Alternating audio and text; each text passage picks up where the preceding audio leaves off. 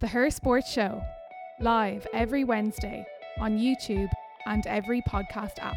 Hello and welcome to the Her Sports Show, our weekly series bringing you the latest and breaking news in the world of women's sport. In today's episode, we discuss the upcoming National Athletics Championships in Morton Stadium this weekend, the Rowing World Cup 2, where Ireland brought home so many medals from gold to bronze, Ireland's 1 0 win over the Philippines ahead of their World Cup qualifying match against Georgia, the upcoming Hockey World Cup, and we look ahead to this weekend's All Ireland Football Championship. This week, we're joined by Ger McCarthy to discuss the newspaper headlines and the weekend in sport. Ger, how are you doing? I'm really good. Thanks for having me on. Thanks for joining us. There was a, a, a lot of action uh, the last week in, in sport, uh, a lot of great results uh, internationally and domestically. So, uh, did you did you get to catch much of it? Uh, I got to catch an awful lot of it uh, via the, the wonderful world of social media uh, between Formula One, between soccer, between everything that was going on. Obviously, my bread and butter is uh, ladies football. So um, I was in Clane, County Kildare, which we can talk about later on for Cork and Donegal. But the split season and everything that's going on at the moment uh, across the globe, it seems like the split season has made it even busier than than usual. Uh, but look, it's it's a good complaint to have, and it's fantastic to have Irish sport uh, front and center with so many so many of our athletes and so many of our professional sports stars, uh, both male and female, um, doing particularly well.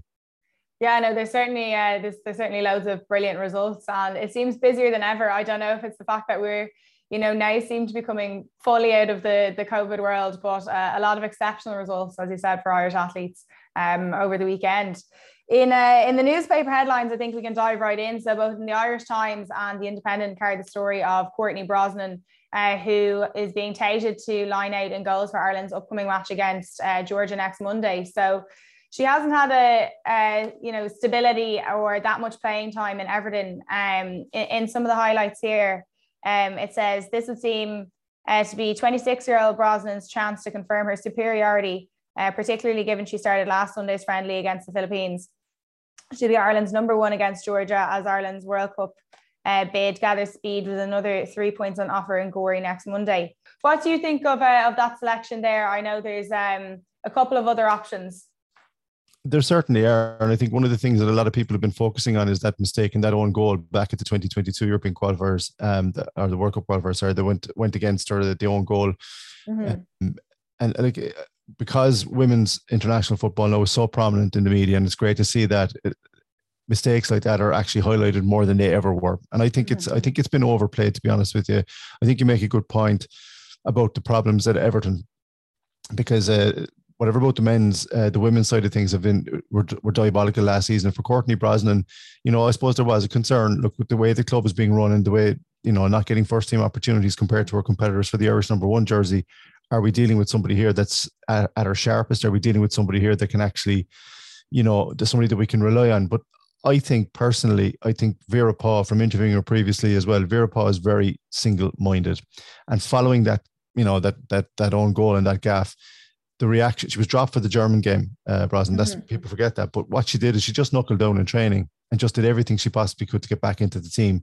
And people forget as well about the performance, the one-all draw, uh, with or uh, having lost you know, getting off, losing to Sweden in the opening game of, of these qualifiers was very, very difficult. But I think since then, and, and some of the performances that Ireland have put in, I think her stability at the back, especially for the defence that's in front of her, she's got some very young defenders and some experienced mm-hmm. defenders. But the one all draw last April, Niamh, I think the performance that Courtney put in that day was test. T- proved to Vera Pauw that this is the person for me. And Vera yeah, is yeah. very much a person that if she's got somebody she can trust, if she knows somebody that's going to do a job for her, I don't think it really matters about club. It maybe it should, but she has delivered and she's somebody yeah. that she can trust. And Vera Pauw is all about trust. So for, for me, if Brosnan's doing it on the training pitch, if Brosnan is doing exactly what Vera Pauw is looking for, if she's bounced back from that, you know, mistake, it's a one, it's a mistake. It happens to every keeper. I think she has the number one goalkeeper's jersey on merit, and that's the thing with Pauw. If she's there on merit, she's going to stay there. You know, she knows she's got competition, but I think Ireland have somebody that they can rely on, somebody reliable, somebody experienced, and uh, I certainly don't think it's it's it's going to be any kind of a handicap going into those remaining very very important matches. And it's going to come down to September, Nave, no matter what. The Georgian game is huge, but you know the two games in September really will will dictate what happens with Ireland. Yeah, no, obviously there was a, a you know a big win for Ireland against Georgia uh, with 11 0 the last time. So, um, you know, you'd say, say with uh, some confidence that we should be going in expecting a win and, and expecting a, a, a decent score line there for Ireland. But uh, in terms of for Courtney and also in terms of for the team, um, you know, how important is that stability to to get her into that role, to get the team working together cohesively? It's it's massive, and I think the fact that one of the things Pauw has looked to do is to try and you know introduce a kind of a club style atmosphere. I know it sounds like a cliche when it comes to internationals, but it's very important that you have the right mix of players and mm-hmm. the right atmosphere around it because um, Ireland got off to, you know, what, what we would consider like a pretty rocky start. Losing at home to Sweden was a big setback last October. There was a huge push for the Irish international team at that stage. And losing 1 0, you're, you're on the back foot. To bounce back and beat Finland away 2 1, I think was huge. And then, you know, we're held by Slovakia at home. But since then, the confidence you gain from it's 11 nil against Georgia. You know, whether Georgia, you know, it's, it's, what do you learn from a game like that? But you, mm-hmm. not much, but you take confidence. And the whole thing with Ireland is going into this, like considering, um, you know, Georgia are expected to be beaten. It's it's still a difficult away trip. I mean, the heat is a, is going to be a factor here. Um, the humidity of when they actually play the game, and that's going to have to be a factor. It ain't going to be 11 0 this time around, If I don't think. But mm-hmm. I'd take a 1 0 or a 2 0 now. And how many times down through the years from the men's side of things have the Irish team gone away, played particularly poorly, but we've taken the result. We've got to win, yeah. get the win, and then it's all about September. Like that home game against uh, Finland on the first, and then followed up then with the with with a big one away to Slovakia on the sixth. That second place is up for grabs, and I think the right the likes of Courtney Brosnan because Pauw trusts them and because they've overcome adversity difficult club situations to do what she wants her to do at international level tells me all about this Irish team that the manager's confident in the goalkeeper, has belief, and that's been reciprocated in the pitch. Mm-hmm. Yeah, no, definitely. Like it's it's um, you know, as as you said, those uh, the win from Georgia, like you're not learning that much, and um, you know, as I said, like we we would expect the win again, and and um, sure, look, it'd be interesting to see what the score could be, but um, it can seem unsporting with the score line like that, eleven 0 But explain it like how important the goal difference is. Uh, to try and get that qualification because I know I was, I was in the, the stands myself and um, there was a, a dad with his daughter and, and her, her young friend there and you know, I think it was like eight goals, nine goals. And then, you know, we want 10, we want 10 is what the crowd was shouting. And, you know, the da- I heard the dad say, you know, is it not enough? Like, have they not scored enough? Like, has Georgia not been put through enough pain? But like, obviously, it is important from the World Cup qualification standpoint to actually get a, a good um, goal difference, despite um, it being maybe a little bit torturous for for Georgia to be on the receiving end. It's not nice, to be on the receiving end of an 11 0, but mm-hmm. Ireland have suffered similar defeats in the past themselves, so they know all about it. I think that I go back to the word confidence. Katie McCabe, Denise O'Sullivan, and Saoirse Noonan getting her first senior international goal as well. What that does for an international player, irrespective of the opposition, you can't quantify because they've mm-hmm. gotten over the hump, especially with Saoirse Noonan. She's gotten the goal. Now she needs to kick on. We know what Katie McCabe can do. We know what Denise O'Sullivan can do, but strikers are confident players the more they score, the more they're likely to remain, remember that touch, remember that feeling and into the next game. And it sounds almost cliche again, Dave, but it's true. Um, the one thing that you mentioned there is a very good point about goal difference. As it stands, we've plus 11 in Finland at plus eight, and we've played a game less. And I'm looking at that Finnish game, you know, coming into, I keep going back to it, like, because should we draw and should we get into a position where we have to get a result in our final qualification match, goal difference will be huge, as will head to head. So, you know what? I think Vera Pauw is going to tell this t- Irish team go out and get the early goals as quickly as you can. Let's win the game first. Let's win the game first. That's the key thing here because don't forget teams have off days. And if you have an mm-hmm. off day mm-hmm. in a really hot, humid condition, especially in Georgia now at this time of the year coming up, it's not going to be easy. It's going to be very difficult. Now they prepared properly for it, but you know, uh, in, in the warm up and they've done the right things, and that's great to see. But Ireland need to win the game first. I mean, in terms of their goal difference, they're very close. They're better off than Finland right now, and they're going to be even more yeah. better off probably after the Georgian game comes down to those last two matches. But you're right. I think if we can pull up a score in Georgia, it will certainly benefit us. You can see that Katie McCabe was hunting that day as well. You know, she had a you know a couple of goals, and all she wanted was more and more and more. So look, the team know how important it is, um, you know, to make sure that that goal difference is there, and they really want to get the job the job done. Um, obviously the the World Cup would be the um, you know, first big tournament for them to qualify for. So there's all uh, fingers and toes crossed all over the country anyway to get that done in terms of the game against the Philippines, it was a, 1 0 win. So, how important is that, you know, for what you're talking about there, confidence? I think the most important thing about that Philippines game is to, is to shake off the rust. You know, if the mm-hmm. season their season is finished, and you know yourself when you get to the end of a season, you know your your mind is in holiday mode. Every professional footballer is the same, male or female. So I think just having the camp and in the in the getting the win is is is grand, and it's again it's confidence booster. But I think it's it's the time that Vera Pauw and our management team have to get their points across about what they want to do against Georgia. Yeah. So that's the crucial thing. The match really, with respect to the Philippines, was secondary. It was just getting on the training pitch and nailing down what Ireland needs to do. Yeah. You mentioned Katie McCabe and you mentioned I go back to Denise O'Sullivan. These are hungry goal scorers. These are unbelievably talented footballers. Let's get them on the ball as quickly as possible. Let's get a couple of goals if we can but more importantly than anything, Niamh, let's not panic if things don't go yeah. away for 10, 15, 20 minutes. There is no panic here. 1 nil will do. It won't be nice. It won't, you know, you'll be expecting a lot more. But in the grander scheme of things where Ireland currently sit, if they're look, looking to qualify for a World Cup, some days you have to grind it out in very hot, humid, difficult conditions. Yeah. So 1 0 or 2 0 will do me. But I think the time that they spent together around the Philippine games was more important than the match itself. And hopefully it will uh, that'll, that'll be transferred onto the pitch on the day itself. Yeah, no, absolutely. Look, I'm really looking forward to the game. It's been um, I, I didn't manage to catch the Philippines game myself, um, but I'm, I'm looking forward to the rest of the the World Cup qualifiers. Um, you know, it's a it's an exciting outfit that we have at the moment, and as you said, there's a couple of couple of people there that are that are really hungry to to get the job done and, and to get the goals in the back of the net. After the weekend at World Cup 2 in Poznan, Poland, Ireland came home with a total of six medals. Katie O'Brien won a gold medal and set a new world record in the PR2 single sculls para event with an incredible world record time of 9.14.65. We caught up with her sport ambassador Katie O'Brien to talk all things gold medals, new world records, new double partners, and what's going on in Ireland that we're having so much success in rowing internationally. I'm delighted to welcome Katie O'Brien to the show. She's come home with a World Cup gold medal as well as a new world record. So, Katie, congratulations. How does it feel after uh, a brilliant weekend? Thanks, William Niamh. Yeah, it's uh, it feels great. Um, absolutely delighted to come home with the medal and uh, an absolute bonus to to come home with the world record as well. That's very modest. Come on, tell us about the world record. That's unbelievable achievement for you. I know you've been working so hard in the background for so so long. Like it's it's been some journey for you. So come on tell us a bit more about the record.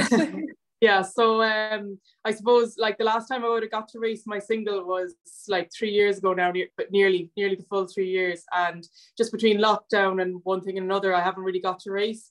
Um but i've been training the whole time. So it's been obviously a frustrating three years having to put in that amount of work and not get mm-hmm. to see where you are or what what kind of level you're at. So um yeah, huge kind of almost sort of gratification to go out and to be able to show then you know what I have been working on and what I what I can do. So yeah, it was it was brilliant. I'm absolutely delighted to to put a marker down now. And I know that you've a family that are very proud of you at home. So how much will it mean to them to bring home that gold medal?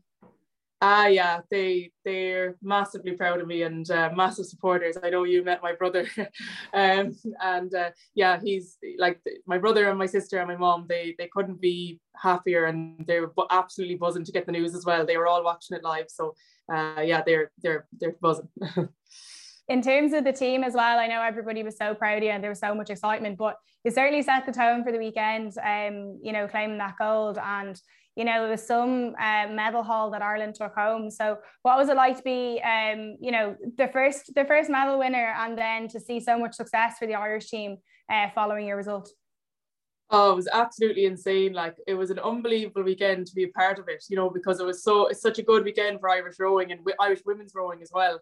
Um, and it was just performance after performance, like especially on the Sunday, like you know, I had my racing done early on the Sunday. Mm-hmm. So uh, getting to actually just watch it and enjoy it and just like it was just one one crew on to slip after another with the medal and just waving them all in and like I, it was unbelievable like and like that they're such it is such a team and everybody wants everyone to do so well so yeah it was it was brilliant like it was an insane weekend for Irish rowing yeah it was it was certainly podium after podium after podium and um, pretty much for every event that Ireland was was entered in which was unbelievable yeah. what's like Ireland doing different at the moment that's uh, reaping such rewards? Like obviously we've had um, you know, exceptional results from Sanita before with two World Championship wins, two European wins. Uh, we obviously have the women's four. I know they were uh, split across the four and um, you know, the pair over the weekend. Uh, we're seeing Sanita pair up with um, Zoe Hyde from Glorglin, um, and then we also um, had the lightweights who are flying at the moment as well. Like we put, we saw them uh, really announced themselves on the stage last year. So like, what's what's working for everybody? I think it's probably a mix of things. I'd say it's training hard, and also I suppose there's a lot of girls there, like you said, and they all want to be the fastest and the best. And I mean, one of the best ways to get better is to have someone there trying to take your seat because it drives you on and makes you want to be faster. And I suppose that internal competition um, is probably driving the girls on and, and getting them to be that fast. Um, so yeah, I'd say there's I'd say there's it's a mix of things between working hard and the right attitude, and then that internal competition kind of all all put together is a is a recipe for success. Yeah, no, certainly. Like I know uh, across a couple of the crews there, and, and it's the same on the women's side and the men's side. Like you know, there's a number of events that Ireland are going to enter, and there's people fighting for seats across the board. So it's great to see the depth across the likes of the um the pair, the double, and the four. Uh, I know the lightweight women. There's a couple of athletes there fighting for seats. Um, Lydia going into the double, obviously uh, with Margaret, which wasn't the combination for the Olympics, but it shows again the depth that's there. Um, people pushing each other on constantly. Um, does it make for like explain rowing, I suppose, a little bit in, in kind of that that crew uh, environment where you're you're fighting for seats, but then you're working together as a team as well. Uh, yeah, like it's it's it's um it's a credit to everyone who's involved that it's not it's it's it's a yeah it's a competition but it's a competition to be the best as a team and i think mm-hmm. everybody understands that and yeah you want to be in the boat but there's no one there's no one ever you know it's not like there's any sourness about it it's very much just like who's ever is the best who's ever is getting yeah. the best scores that they make up the boat. And um, like so it's and it, like everybody's happy that there's competition because they know it's going to make them a better athlete too having mm-hmm. someone coming for your spot. So yeah no it's it's it's everyone like like that it's it's just a great team environment. Yeah it's a it's a unique sport in that way. And, and as you said very much results driven you have to be able to maybe take it on the chin if you are the spare and hope that your time will come in terms of um, crew boats, so you've obviously had lots of experience in the single and lots of success in the single, but uh, the Paralympic Games has been a, a dream of yours for a long time, and now you have a doubles partner. So tell us a bit about um, that relationship and the racing that you had at the weekend. Yeah, so um, finally I have a doubles partner. Uh, his name is Stephen. He's a Roscommon man. Uh, he's 25 and uh, he's been rowing for like 18 months now. So he took to it so well and um, he's like he's he's flying it for him to be at the level of going to a World Cup after 18 months is insane, mm-hmm. really. Um, and yeah, every time we race the double, we're picking up speed. Um, and it seems to be just getting, you know, quicker and quicker all the time. I mean, it's a long road ahead. We're not where we want to be yet, but it's brilliant to be on the road. And like that, like it was really positive for us at the weekend for our first race. We were only eight seconds off the fastest yeah. boat.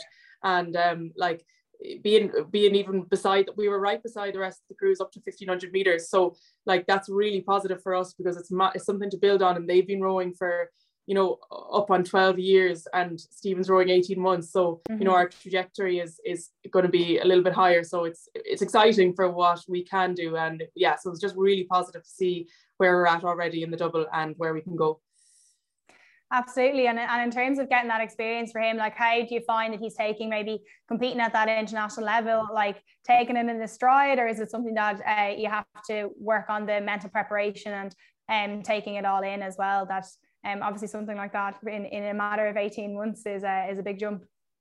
Yeah, he's absolutely taking it in stride and and improving every time. You know, it you learn so much every time you're race. I mean, every time I race, I learn a lot as well, whether it's managing nerves or, you know, um, just there's so much to take in every time. And and and he is, um, he's he's he's doing brilliantly, and mm-hmm. yeah, he's he's he's managing really really well. Yeah.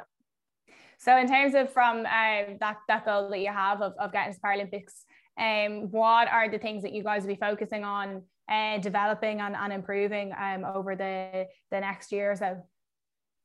So the big one for us is going to be strength, especially with Stephen. You know, he he didn't really come from a sporting background, so mm-hmm. um, it's one thing that he's going to work on his strength, and the other the other thing then is um, working on like our finish and stuff. So we were with the, with our final there, or with our first race, we were with everyone for the first for the 1500 meters. So it was the last mm-hmm. 500 meters they took off, and and we just didn't have that in the bank. So that's just something that comes with practice, and it's just going to be more time and more training, and so uh, really just yeah, I suppose just kind of honing in now on on on improving little things um, because we have the basics there. So it's just improving little things now to try and get us up to where we need to be to qualify for Paris. Yeah.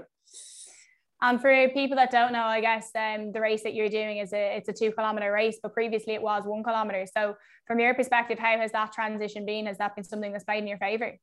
Yeah, definitely for me because prior to it being 2000 meters it was only a thousand meter race and you you didn't really need to be an athlete to do a thousand meters because it's only four or five minutes so you just have to put the head down and you know All go it. for it whereas now it, you have to be kind of more athletic and you need to have stamina and you need to you know build up the miles and you can't just be a big strong kind of ox yeah. like you need to you need to actually be have a, a an aerobic fitness there so it, it suits me and uh, yeah and it's nice as well that you're kind of you're racing the same distance as everybody else. So it feels just the exact same. You don't feel any different and you know it's very inclusive. So yeah i'm delighted with it being two kilometers. So we leave we leave the thousand meters to the masters rowers for now, and um, yeah, we'll we'll watch with excitement as, as you're progressing over the over the two k. Um, in terms of um, racing experience, I know that you're trying to get as ma- as many races as you can uh, internationally and domestically, and I know you were head to head with Stephen last year. Um, so has has there been any days like is, is he catching up on you every day? Has he beaten you yet, or, or how is it in camp between the two of you? Um, so he's passing me out on the row machine now. So he's yeah he's pulling he's pulling stronger scores than I am now on the erg, which is great. I still have him on the water, but he's coming for me. He's coming for me. He'll be he'll be. I'd say in the next few in the next month now. Hopefully, I'm hoping too that you know he'll he'll be he'll be flying past me on the in the boat. So yeah, no, he's he's making strides the whole time and that's something obviously as a team that you can both benefit from where you know he's always trying to catch you but you're always trying to hold him off so you know inevitably yeah. everybody's getting faster and you know you're working together as a team so then the the team the team exactly. when you come together is, is again it's it's that it's that internal competition again you know it's mm-hmm. it's brilliant it drives each other on like I mean yeah. every session you know you're you'd be peeping over to see what kind of scores and it's it's it's it's how you get good it's how you get better so it's great to have it, that going on as well yeah Absolutely. Well, look, we're delighted for you that you have a have a partner anyway, and great to see you getting so much experience and su- such success on the international stage. Uh, in terms of the rest of the season, what's on the agenda?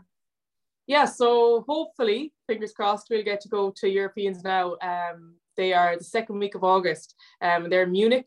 Um, and all going well there, then we'd get to go to the World Championships again in um, Czech Republic in mm-hmm. the end of September.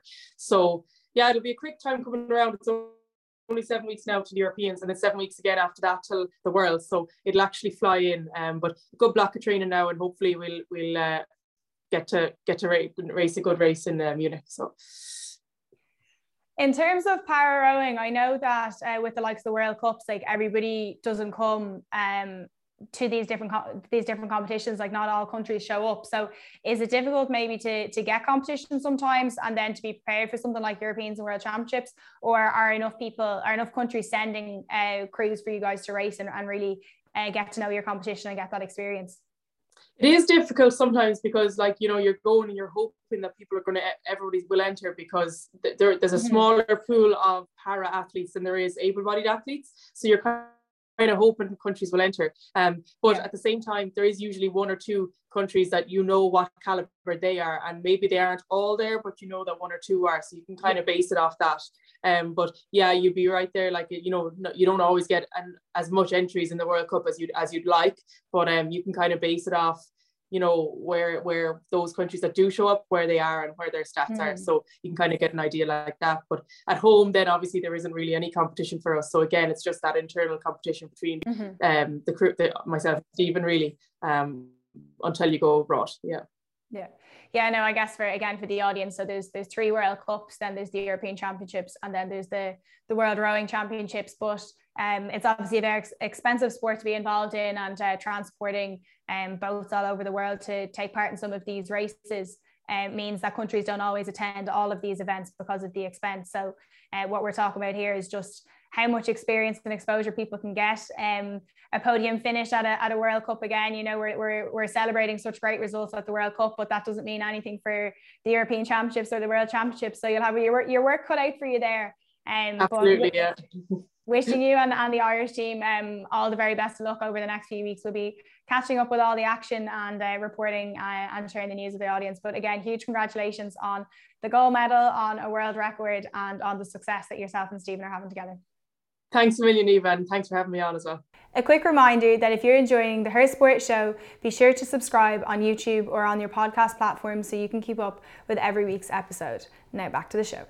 That was Katie O'Brien there. We'll move on to the next story in the Times is that uh, FIFA are reviewing its uh, gender eligibility rules. So FIFA has uh, confirmed it's reviewing its gender eligibility regulations as uh, world's uh, sports governing bodies scramble to establish policies that will make their competitions fair and inclusive across the board. The inadequacy or absence of uh, existing gender policies was brought into sharp focus this week when swimming body FINA announced a ban on athletes who have gone through male puberty from competing in women's events. In addition, FINA announced it would work to establish a separate open category for swimmers whose gender identity is different from the sex they were assigned when they were born. A FIFA spokesperson said it was not in a position to go public on prospective changes to its existing gender policy, but confirmed a review is currently taking place.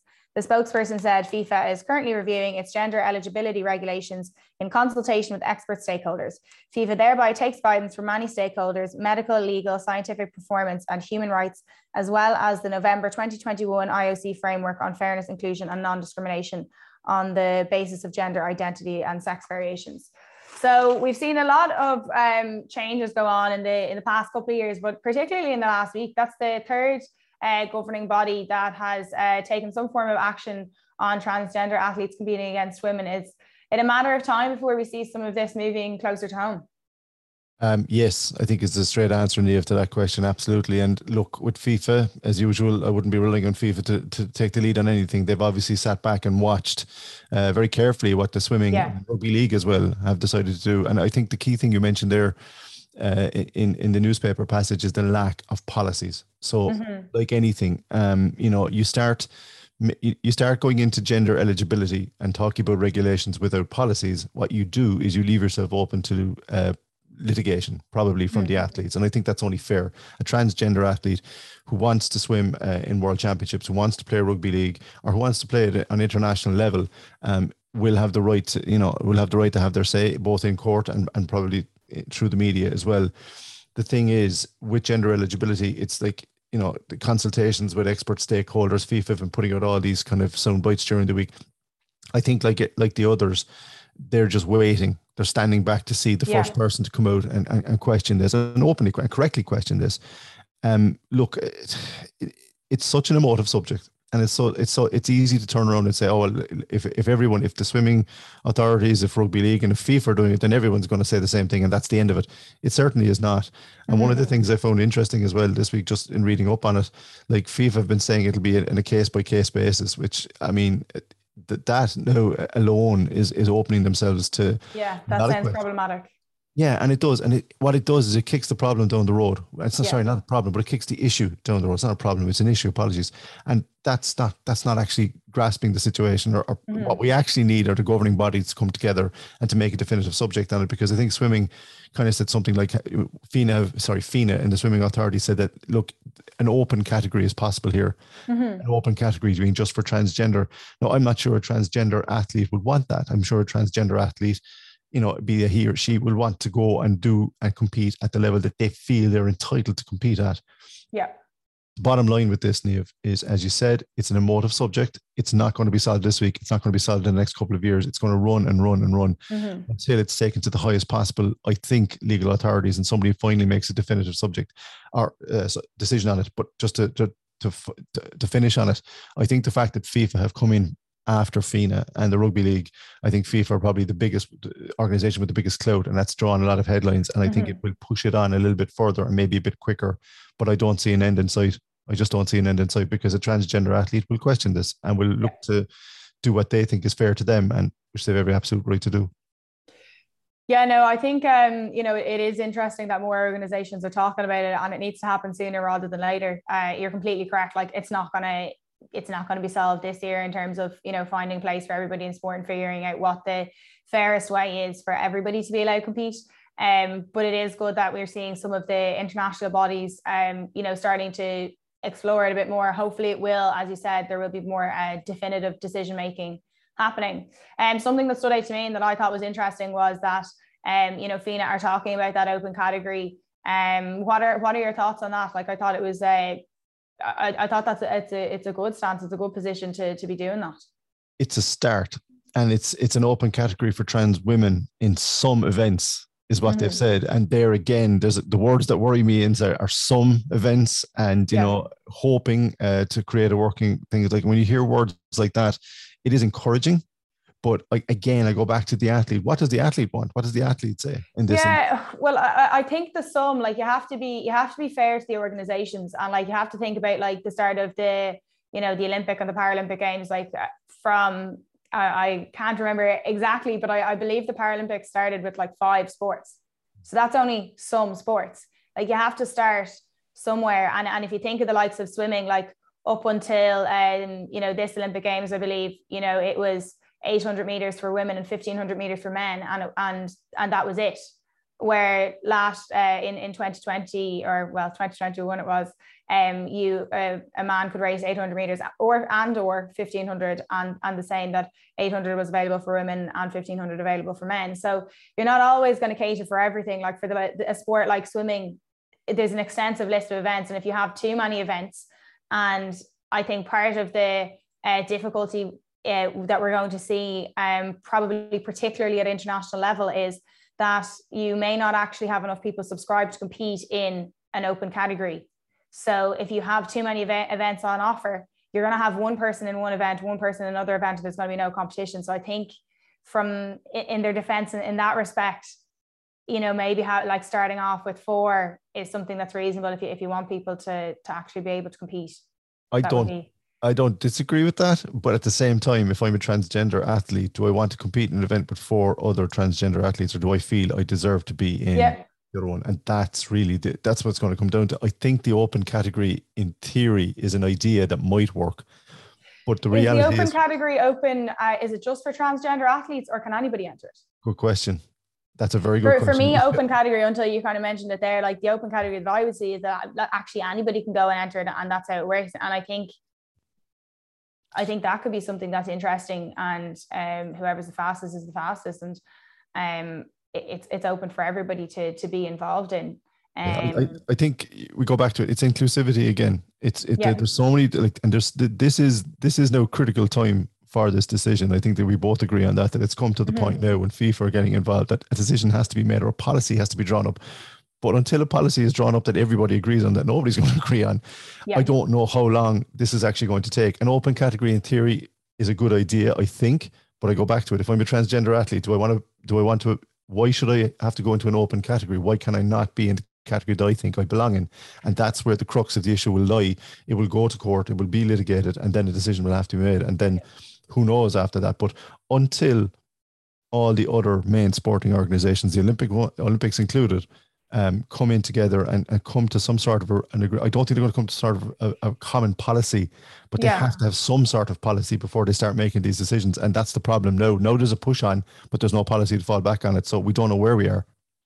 I think what's important is the communication between the organizations. But I interviewed uh, Joanna Harper.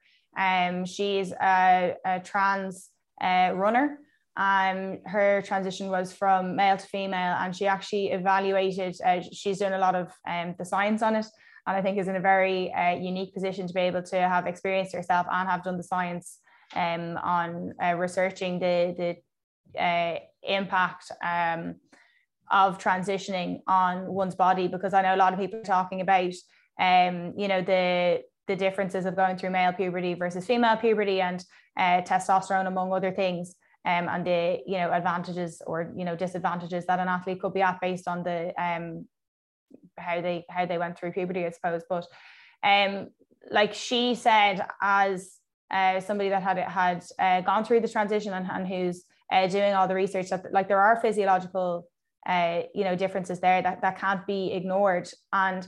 I think uh, while what you're saying around, you know, where are trans athletes going to see themselves competing, and they, there also has to be an understanding across the board from the, the governing bodies uh, to athletes um, of, of whatever background that there are physiological differences. And you can't I think get into competing in sport and just say because you feel you belong there that it's it's reasonable to expect to be able to maybe compete in a category when the science is there which you know it is growing and there's a lot of further research has to be done um but there are physiological differences so you can't be naive and people can't just say because they feel that they belong in some events um that like I, I understand you know going to going to court might happen um but there, there's going to have to be um definitive decisions uh, to make sure that it is it is fair across the board.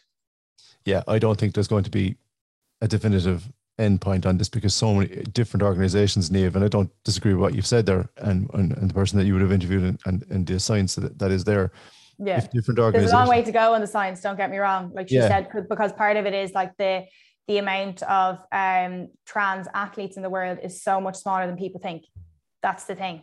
For now uh, it's but like the policy has to sit there for the future and has to be reviewed yeah. down through the year. So in time, who knows how many will be there uh, in terms of competing and transgender athletes want to compete at the highest level. But I go back to it, whether you're transgender or not, if you're an athlete, you want to compete at the highest level. So you're going to want to compete against the best. So an mm-hmm. open category for transgender, while it's it makes sense on paper, it's not until you actually ask the athlete in question, well, what is it this mm-hmm. you know you're looking for? And that's where the crux is. And my big worry with it is because no one wants to touch the subject because it's taken so long for it to come to a head now, and because FIFA have waited no weighed in only after FINA did said what they said, and the, and the rugby league did the same. We won't get a common policy across all these organizations, mm-hmm. so it will vary. So a transgender athlete, when it comes to football, might be different. When it comes, the rules might be slightly different when it comes to again for swimming and where's the inclusivity yeah well that's the thing that joanna was saying um, was that um, for some events uh, depending on the physiological changes as somebody transitions that there will potentially be some events where uh, trans women and biological women can compete on on pretty much an even playing field. Like things like ultra marathons and stuff. Like women are um, winning ultra marathons outright, so that the uh, physiological advantages or disadvantages there's not there's not really something there. But then she was saying about uh, power and strength based sports, um, that that's where uh, you know you may not be able to have um, uh, trans women competing in uh, you know women's events. Um, so I think it might be time to catch up with Joanna again and see what her science has Absolutely. said and um, you know, see what, what her opinions are on it because it's certainly a, a, subject that we're all trying to learn more and more about all the time. Yeah, I think we'll be talking about this again very soon and uh, in, in, time, but it needs to be talked about and it needs to be talked about. I suppose it needs to be debated in the public forum to keep it at, yeah. at the front. Like as you said, it's not, it, there's no straightforward answer to it, but I always go back to the athlete. Yeah transgender and whatever transgender or not uh, what does the athlete what is the athlete going to want? They're going to want to, compete in the highest possible competition. And if an open category is not that then they're going to question it and they're going to possibly rightly in some cases but in terms of inclusivity in terms of fairness until we have a common policy which we won't have but until we've proper regulated policies for each of those organizations i i, I think this is going to run and run. Mm-hmm. no it certainly is going to take quite an amount of time so it'd be something we'd be uh, you know constantly watching out for um, I'll ask one more question. It's not an easy one on this topic, but you know we're talking about the elite side of things, but there also is um, you know local and domestic uh, competition as well, and um, you know for every uh, you know young girl, young boy, um, you know trans athlete, um, or not, you know it's a what they're competing at locally is the the biggest thing for them. And um, how do you think we should navigate um, competition domestically that's not international competition uh, to make sure that it's inclusive and uh, fair for everybody that's involved? I don't think you can at uh, non-international level is the is my yeah. honest answer, and I don't mean to be smart about the, the people that I'm talking about here. A, a young transgender athlete just wants to be an athlete, mm-hmm. and um, especially young kids and very young kids at, at, a, at a, a, you know a tentative age you've got to be extremely careful with um especially like the older generations your wording and how you speak and how you talk around the subject i mean at international level you're talking about people that have matured at a certain they're at a certain age physiologically and mentally so they're able they know the the extra strain that comes with being a transgender athlete unfortunately they, are probably mm-hmm. getting re- ready to use to handle that but for a kid in a national meet or a kid just in an ordinary athletics meet i don't i, I think uh, who they are um, is more important than what type of athlete they are. Mm-hmm. I don't think it again, I, I think this will become I don't think there's anything you can do about it right now in terms of how do you regulate it or how do you how do you assess it. I think until we go back to it, until there's an, an international policy that can be fed down to national yeah. level, there's nothing you can do. There's there's things you can question, there's things you can argue, mm-hmm. but it's it's continue. And as time goes on, Niamh, this is the thing. There may be only a small number of trans, transgender athletes out there at the moment, but that will grow as time goes on. And we need we need to look down the road 20, 25 mm-hmm. years as well, where will we be with it? And the policy has to be careful to reflect that and to give to be as inclusive. I go back to the word again. It's got to be as inclusive as possible. I mean, if you, I, I, I finish the point. If you're a young kid, a transgender athlete, and you're at a local meeting, you're told, well, you can't run in the big race here, but there's an open category for yourself and one other person to run in. How, do, how does that make them feel? Is that what they mm-hmm. actually want to do, or do they actually just want to run the race that they feel they belong in? And that's what it boils down to. It, there's no right or wrong answer, unfortunately, at the moment, but we're looking for guidance from the very top and we haven't got yeah. it yet because we don't have the regulation. But, you know, I think just being as fair as you possibly can to young people, especially at that point in their lives, is more important than any race or who they're racing against. Yeah, I definitely think that we need to take the lead from the international bodies um, so that we can then feed it down into the local organizations and have everybody working together to um, you know, make sure that's fair across the board because we're hearing a, a, lot of different things happening in a lot of different localities, and uh, it'd be great to streamline them, um, just to make sure that whatever the fairest thing is um, happens for um, both young people and uh, elite and international athletes across the board. But um, look, we'll we'll touch base on this again in the future. Um, I think we, we can move on to the athletics national championships. So, uh, so we'll have the athletics national championships in Morton Stadium this weekend. It's sure to be a, a hot event. We'll see Rashida Adeleke, Sophie Becker, Phil Healy, to name just a few. So, for you, who are who are the athletes you're most excited to see in action?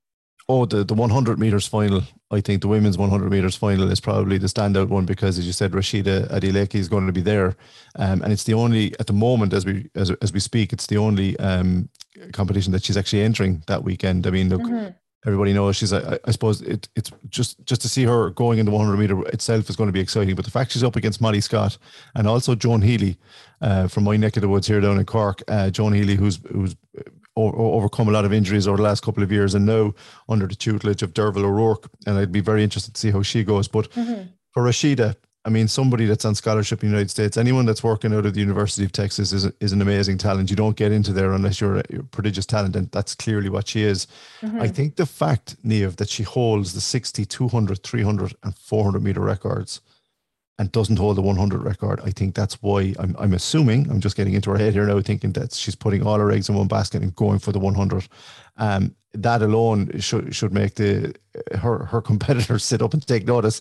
Um, but in Molly Scott, she's got somebody like the the Carlos sprinter. Like this is someone that equaled and then better the 60 meters record in a couple of hours. This is a serious mm. talent as well. And these are just the three off the top of my head that I think are probably going to make the 100 meters final and, and make it um, make it a spectacle, a real spectacle in Morton Stadium this weekend. There's a lot to look forward to, but I think that 100 meters final and those particular athletes that I've just mentioned there, including Rashida, which a lot of people are going to want to looking forward to seeing, um, I think is is is probably the marquee moment.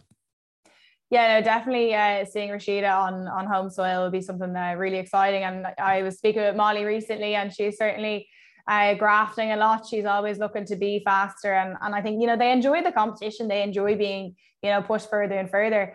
Um, a lot of people had hoped to see Rashida and Phil go head to head, but unfortunately, we won't see that. Were you disappointed not to see them entered in any of the same events?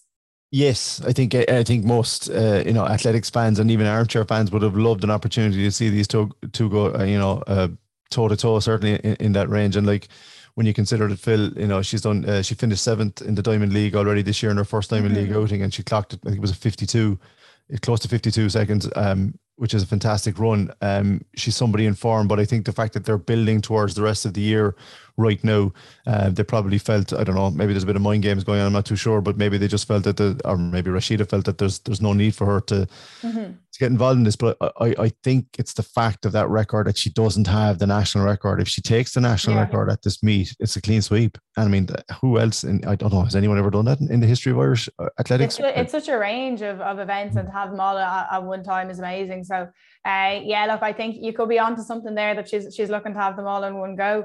Uh, we're seeing a, a lot of PBs at the moment, so Irish athletics is certainly in a healthy place. It is. I mean, we, we, we mentioned Phil Healy there. We didn't mention Sarah Lavin. We didn't mention Sophie Becker. I mean, like, has there ever been has there ever been a better time you have to be a young girl watching athletics on Irish TV and have so many names, you know, across uh, even in the Diamond League section and across the world mm-hmm. and making headlines, not just every couple of months, but every couple of days now. And I think that's the big thing in terms of the media push.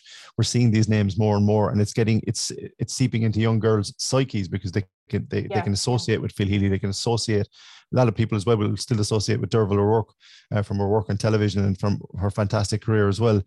And I think, look, I think Rashida is probably the one that's going to be the big breakout star of this year. I think she's the one that could probably mm. medal at one of the major championships if she stays injury free and she keeps going the way she's going. She looks like she's going to do that. But I think all around, you know, those names that I just mentioned off top of my head as well, those athletes, Phil Healy as well is one of the most well known athletes around the world now, and, and rightly so um, this could be in the next two to three years. It could be a golden period for Irish female athletics, and I think that's mm-hmm. that's a lovely thing to happen. And in the middle of so many other sports clamoring for attention correctly through the medium, uh, women's rugby, women's soccer, we were talking about already, ladies football, camogie, especially on this island. Um, athletics is up there. Athletics is definitely up there, and it, it, it's up there on merit with the quality of athletes that the country is producing. And I think I, I just think it's a lovely time to be a young fan, especially watching all of this happening in front of you. And if you, I think if people get a chance to go to the Morton Stadium this weekend, they absolutely should because over the Saturday and the Sunday they're going to see the cream of, of Irish athletics. And uh, uh, I think we're on the cusp of something special over the next couple of years, uh, and hopefully all those names that I mentioned can can make their mark. Yeah, no, it's interesting to be talking about um, Irish sprinting in such good form. You know, like we're talking there from the 100 meters to the 400 meters. And then last year, between the 800 and the 1500, there were so many names, uh, you know, fighting for Irish records, fighting for Olympic spots. Uh, so the 815 is certainly going to be really exciting as well. Um, I don't think any of the the events on the women's side of things are going to be dull. They're going to be top names pushing the boundaries all the time. As I said, we're seeing records all the time as well. So uh, I think it's going to be a really special weekend, and I completely agree with you. I'd back anybody to go down and and have a look like you're going to see the top talent and um, yeah, it's going to be a really, really exciting weekend. So some of the names that we've mentioned, do your homework, find out, out who else is competing in the events, and uh, yeah, certainly get down to tune in. Um, I would love to be there. Uh, jury's out on whether I can or not. I'm supposed to be racing in Cork, but uh, I'm, get, I'm getting worried that the weather's bad, so it mightn't be the worst uh, fallback plan from a personal perspective to get to Morton Stadium and, and catch the action.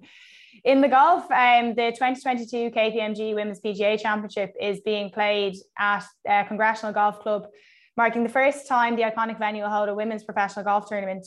Uh, two LPGA majors have already been played in 2022, with Jennifer Kupcho winning her first major at the Chevron Championship and Minjee Lee uh, winning the US Women's Open at Pine Needles. Ger Leona has been in uh, good form uh, she just lost to Jennifer Kupcho last weekend in a playoff. So, uh, what can we expect from uh, Leona over the next couple of weeks? Oh, I, I think we can expect a, a, serious bounce back. I mean, it was just fantastic on Sunday night, late into Sunday night, while the US Men's PGA was was was on TV and taking a lot of attention. Everybody on social media was talking about Leona Maguire. Yeah. I mean, it's what we I just saw so many tweets. yeah, it's not even the playoff for me, to be honest with you. I think the one thing about the playoff, as exciting as it was and disappointing as it was for Indiana Kupcho, deservedly winning, I think, it's the fact she was seven shots behind the overnight mm-hmm. leader. And like she just reeled off, like I think in the birdies in the first six holes, four birdies in the first six holes. It was the attitude, it was the stance, it was just that, you know, I won't say arrogance, but just the confidence in herself like, to go mm. and chase it. I mean, how many male or female golfers at the top level of their game are able to cut back in a seven shot lead. And it's not like the leaders were dropping shots either at the same time. So I think that alone tells me that we've got somebody who's in form and we've got somebody who's now got the bit between her teeth and has seen what it takes to win a championship. I mean, Kupcho is no slouch. That was her second uh, mm-hmm. tour win. Like, uh, I think at, at, at this weekend, especially congressional, one thing about congressional, which people may not know, it's been completely changed over the last two years. It's where uh, Rory McIlroy would have first started, won his first one in 2011. But the course, the way it used to play, they've cut down a lot of the trees. They've made it a lot. It used to be very, very difficult and a very, very uh, one of those courses where you had to go up the hill to get to the green in most of the in most of the on most of the fairways, uh, and that is still the case. But it, it's I think it's going to play into her strengths Mm-hmm. And her iron shots and, and on a, like she was a bit wavered off the tee now in the playoff itself, but that's a small complaint. just step back and look at where she came from to get into that position. That tells you everything you need to know. Now it's a crowded field. There's some fantastic golfers on mm-hmm. this weekend. but why not? I mean, why not? She's shown that she can hang with the best of them. And if she can, you know, if she's not seven shots behind going into the final round, Leona Maguire has a serious, serious chance on current form, if everything goes to plan, on really rattling this and is in a real, real shout here, Niamh. Yeah, no, look, we've uh, we've seen her unshakable in the Solheim Cup, and then we've seen her unshakable there, um, you know, last weekend as well. So how how confident will she be going into this week? Well, I guess the fact that you've, you know, if, if you're heading into the final round of any tournament, I would imagine as a professional golfer, like, you know, your mindset is, look, I might as well go for this. And sometimes you can be very haphazard about that. It was the controlled manner. She just stuck to the, she just kept chipping away at the lead and mm-hmm. the confidence grew and grew and grew. And as I said, it like in, in the playoffs, it was only a wayward uh, kind of iron sh- shot that caught her, I think, coming into the final hole and Kupcho took advantage. So I suppose if she's looking at it from there and she's looking at looking around her and seeing who the other contenders are this weekend amongst the top, I mean, Kupcho's obviously there and there's a couple of other names as well. But her strength, I think, in Leona Maguire, from what I've seen of her and when I've been had a chance to see her on, on TV and certain certainly events like this, is she's just relentless. Mm-hmm. She's just relentless. She's one of those golfers that I don't know how they do it, uh, especially male or female. Like if I if you make a mistake on a course, you know, you're you're just crestfallen. This is the end of the world. Forget this. I have no hope now. There's none of that. The, the the body language, the demeanor, and just the attitude she has. And I, I don't mean to kind of sound arrogant, but this is a confident athlete who has mm-hmm. in mm-hmm. control of her in, in control of her game right now. And I think that's the thing. Off the tee, she's going to have to be accurate. She's going to absolutely have to be accurate. If she is, her iron shots and certainly her putting, her putting was sensational the final round the last day. What she's in the mix, and I think when all of the fast as a golfer, when you hear them speak, all when all of the facets of their game they're coming together at the right time, that's when they're at their most confident. That's when they're ready to take on the world. And I see no reason whatsoever why she shouldn't be in the mix this weekend. Certainly, considering what we've just seen over the past weekend and, and the, the way she fought back from seven shots down to force a playoff and could have very, very, very easily won it. Nelly Korda is the defending champion, but she's still recovering after a blood clot surgery. How competitive do you think she'll be this week? Oh, I think it's something like that. I think that's going to play. it's how it plays in our mind, because mm-hmm. um, don't forget, like the, these tournaments, whatever about the mental strength you have to have, the physical side of it as well, depending on how the, what way the weather is and your game is. I think for for a KPMG Women's PGA Championship, you need to be playing at a high level coming into it to feel good about having a chance of, of actually of winning it. I think that's just mm-hmm. a general statement. So with that kind of a with that kind of a medical issue, you know, I mean, she's very mentally strong, uh, certainly, but I think Minjee Lee is being mentioned as well as another player that might actually show up on the leaderboard, and Celine Boutier is somebody as well that has also been mentioned. So there's a lot of players clambering at the top, along with Jennifer Kupcho for this. And I think unless you've, I, I just think with with golf, it's all about rhythm and you just see it. You know, golfers get into a good rhythm, they feel good, the confidence is high, they think less about what they're doing, and the shots that they're looking for eventually come off. And if you're coming off a kind of a serious, you know, medical issue like that, I just wonder mentally she probably is strong enough to, to challenge, but physically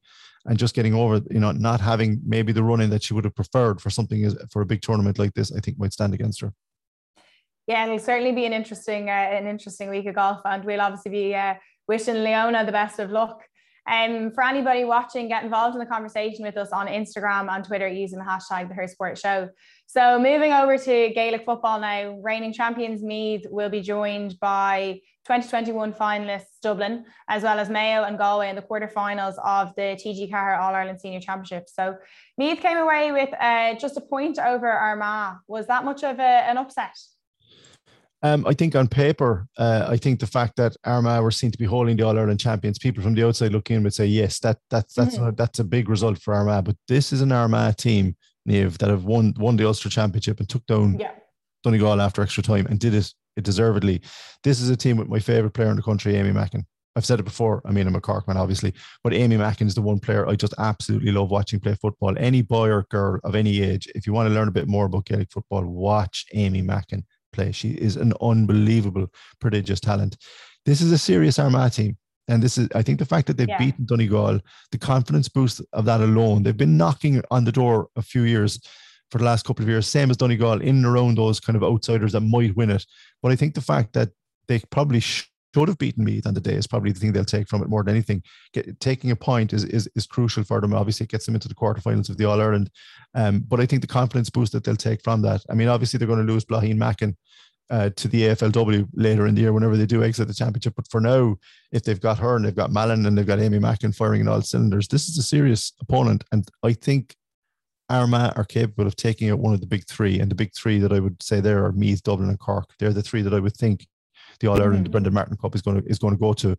But that doesn't mean Armagh, that doesn't mean Kerry, and that doesn't mean Donegal. Um, having seen Donegal in the flesh at the weekend as well under Maxi Curran, very impressive second half there's there's a few shocks and surprises coming in this championship yet, Niamh, and I, I, think it's it's a lot closer this year, which is fantastic news for the neutral fan and for fans of you know. I don't think it's a foregone conclusion, but I do think I'd be very surprised if one of those three that I mentioned, Meath, Dublin, or Cork, didn't actually win it in the end. But Armagh have shown that they can hang with the best. Donegal and Kerry have certainly shown, and Galway are coming. So it's a hell of a championship we're heading into the business end of it. Yeah, so you mentioned uh, Galway and Dublin, so they both, uh, you know, cruised to victory in their matches. Uh, talk to us a little bit about those games. Yeah, Dublin needed that, and it, Dublin it, it was one eleven to not six against uh, against Tipperary in the end, and Tipperary Tipperary frustrated Dublin for a long time. I'd say longer mm. than Mick Bohan, the manager, probably would have liked. But oh my God, you just look down through that team sheet, and it's the same thing every time we look at it. And you know, I hear Mick say it's the odd comment about I don't know how things are going to go if you've got Niamh Hetherington, if you've got Hannah Tyrrell, if you've got Carla Rowe, I mean, my God, what, a, what an array of absolute talent. And this Dublin team doesn't get the credit it deserves for what it has achieved. Mm-hmm. And I think that's because it's ladies' football rather than men's football. Look at the reams of column inches that the men correctly have gotten over the last nine years. I think it's seven All Irelands in nine years from the Jim Gavin time from the men's side of things. But what impresses me most about Mick Bohan and what impresses me most about Dublin is they lost for three or four finals before this ever started. They suffered heartache after heartache against Cork most of the time in all Ireland finals. And usually in an era or where a team is team comes together and they lose that many finals, they don't ever actually go on to win. Look at the Mayo men's team. You know, it's very hard to come back year after year if you keep losing, yeah. keep falling. This Dublin team does not know failure. It does not do panic. And every year Mick adds something new um, they would have been very disappointed to lose to Meath in last year's All Ireland final. Definitely, I know that, mm-hmm. and uh, not because it was Meath, and not because just because they didn't win it. And yeah, I yeah. think Mick is back this year, and this Dublin team has definitely got an edge to it. And those players that I mentioned, Nicole Owens, Niamh Hetherton, and, and Hannah Tyrrell and Carla Rowe. I mean, if you've got that talent up front, you have a chance against everybody.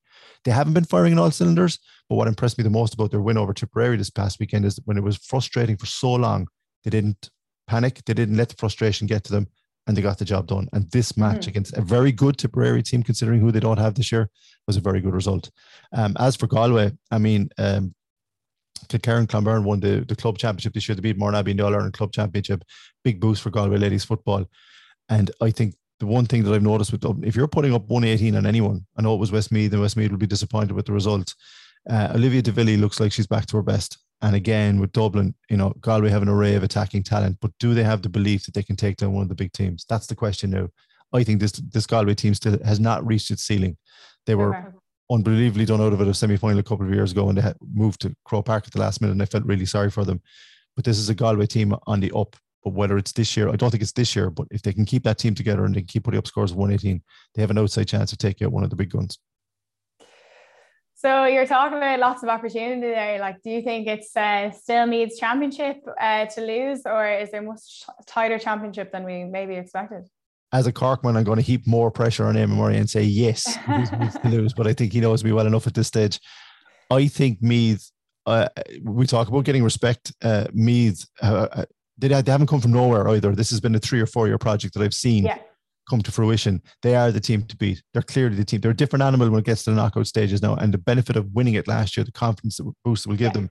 If Vicky Wall is still around, if she's not over in Australia before the end of the championship, that'll be a huge, huge thing for them. Mm-hmm. But this is a serious team. But I think Dublin are coming again, and Dublin are getting Dublin are getting stronger with every match. And I think they they probably will meet in the semi-finals if things go to plan, if it goes to form. But don't rule out Cork. Cork under new manager Shane Ronayne, under new management team, but it's the bulk of the team that's been there for the last couple of years. Uh, unbelievable first half performance against Donegal, 2 9 to 1 2 at halftime in Clane this past weekend. Played the best football I've seen under Shane Ronayne since he's taken over. Second half, not so much. Outscored eight points to three. So until Cork can put a full 60 minute performance together, I don't know if they'll be able to take down Meath or Dublin. They have to put in a full 60 minute performance, whoever you are, if you want to beat out of those yeah. two teams. It's Absolutely. a much closer championship this year, Niamh, to answer your question. me, they're still the champions and still the team to beat. But I think one of Dublin or Cork, if they put in a full 60 minute performance, could take it from them this year. And don't rule out a shock or two, as I said. We haven't even spoken about Mayo. We haven't spoken about Kerry. We haven't spoken that much, a little bit about Galway and Armagh. It's just a brilliant championship this year, and it's not wide open. I think it's one of those top three. But right now, if you're asking me in twisting my arm, I would say Meath. I still, I think Meath, unless Cork and Dublin can put put a full yeah. 60 minute performance, it's Meath's to lose. Yeah, no, and as, as far as I'm aware, anyway, it seems that Vicky Wall is around for the, the full season. I believe that she's made a, a deal um, with her AFLW team that she can remain here before she goes over to play over there. But um, thanks so much for all of that, Jerry. That was brilliant. Um, that's it for the headlines this week. Um, the Hockey World Cup is fast approaching, and after Ireland's silver medal, uh, heroic last time out ambitions are at an all time high. I caught up with Katie Mullan to see how preparations are going uh, for the Green Army. I'm now joined by Irish international hockey player Katie Mullan. Katie, it's great to have you on the show. Thanks so much for having me. It's always a pleasure to talk to you guys. I love the work you do, so it's fantastic. Thanks very much. Uh, you're currently in the middle of playing uh, the Softco series uh, with Japan. So you have a four match series. Um, you've had one win and one loss. So tell us about the competition so far. Yeah, it's been fantastic uh, to get to play a team of the quality of Japan so close to a World Cup. Uh, it's such a great opportunity for us. We're building really well. I suppose these games for us is very important. They're all about performance and making sure that we're ready for the World Cup now at the beginning of July. So it's the last few tactical things that we need to work on in these games. And I suppose the results don't matter as much, but it's always nice to to get a win as well, um, which was uh, the case on Sunday. So yeah, we're in a good good place. Yeah, they've been two tight games uh, with you know one 0 and, and two 0 So that's uh, you know certainly um you know a good thing. And in terms of um playing a side like Japan, so they're currently ranked tenth in the world. Like how valuable is that? Yeah, it's fantastic. Um, I suppose you always want to going into a major tournament. You always want to play teams that are better than you or ranked mm-hmm. better than you, uh, and that are going to challenge you. And Japan are definitely doing that. Um, for us now, I suppose the, the, the biggest thing is that um, Japan play a really fast, um, fiery style of hockey, um, and it's quite different to the European style, which tees tees up very nicely for our group game against Chile. So I suppose um, playing Japan gives us gives us that little bit of difference from the European style hockey that we're maybe more used to in terms of uh, the upcoming World Cup, so you were involved in the, the silver medal in the last edition. So, what has the, the journey been like um, since then? So, uh, yeah, it's been mad. I suppose um, the the turnaround after the World Cup was quite quick to to set us up for qualifying for our first ever Olympic Games. So uh, we qualified for that at the end of January or at the end of 2019. And then, of course, COVID hit, and there was kind of a sporadic uh, turn of events with in terms of how much we together and how much hockey we were doing. So um, coming off the back of then the delayed Olympics, our turnaround time has been really quick. Uh, mm-hmm. And it's not something that you would normally experience where you would play two majors um, in consecutive years.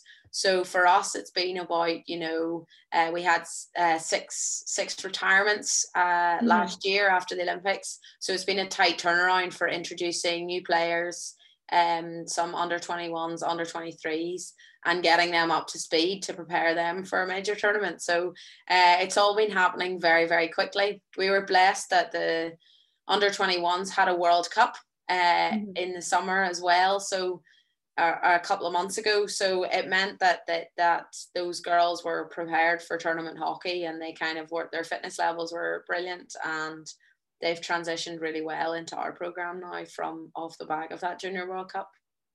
Yeah, I was going to ask about uh, obviously there's a, the number of retirements and uh, who to watch. So who who has come up onto the team that you think will definitely come into their own um, over the World Cup and, and as they kind of progress through senior, um, as there's now you know six people that have um, hung up their hockey sticks at the moment. Yeah i suppose well i think you'll see a lot more from the players that were our young players last year mm-hmm. going to the olympics. So the likes of zara malseed and michelle carey who have the experience of an olympic games but are still um, young and and maybe don't have as many international caps. So i think that you'll see them really step up and then in terms of new fresh faces, we have the likes of Caoimhe Perdue. She's a good Tipperary woman. Um, comes off a, a camogie pitch or, or gap pitch. Um, and she's a real hunter and fighter in the midfield. So um, I think she's definitely one to watch. And then Christina Hamill as well would be another one to mention. Um, it's been such a privilege for me at training to see these girls really come into their own and really flourish. And I'm the one that gets to see it week in, week out in Abbotstown, but I can't wait now for them to go out on the world stage and um, show everyone what they've got. So yeah, it's very exciting for us. Yeah, it's uh, definitely, I think, something that everyone will be excited for. And I think there's been a, a lot more um, support and uh, recognition of the team, you know, since the since the silver at the World Cup. Uh, definitely, people were tuning in to watch you at the Olympic Games, so it's great to see that you're getting uh, the recognition that's deserved. In terms of the the group, it's certainly a tough group uh, for the World Cup. So you have uh, Chile, Germany, and the Netherlands. Obviously, the Netherlands are ranked number one, um, a very good outfit out there. We have Germany in eighth, Ireland in 12th, and then you have Chile in 18th. So it's all very tight. Um, how do you make the preparations for um, competing in that group and aiming to get out of it? Yes, so there's a lot. There's a lot going on in our group. I suppose um, it's fantastic, first of all, that we are playing the hosts in the opening game of World Cup. I think that will be an amazing spectacle. And for us, you know, we would rather play the Dutch in their first game.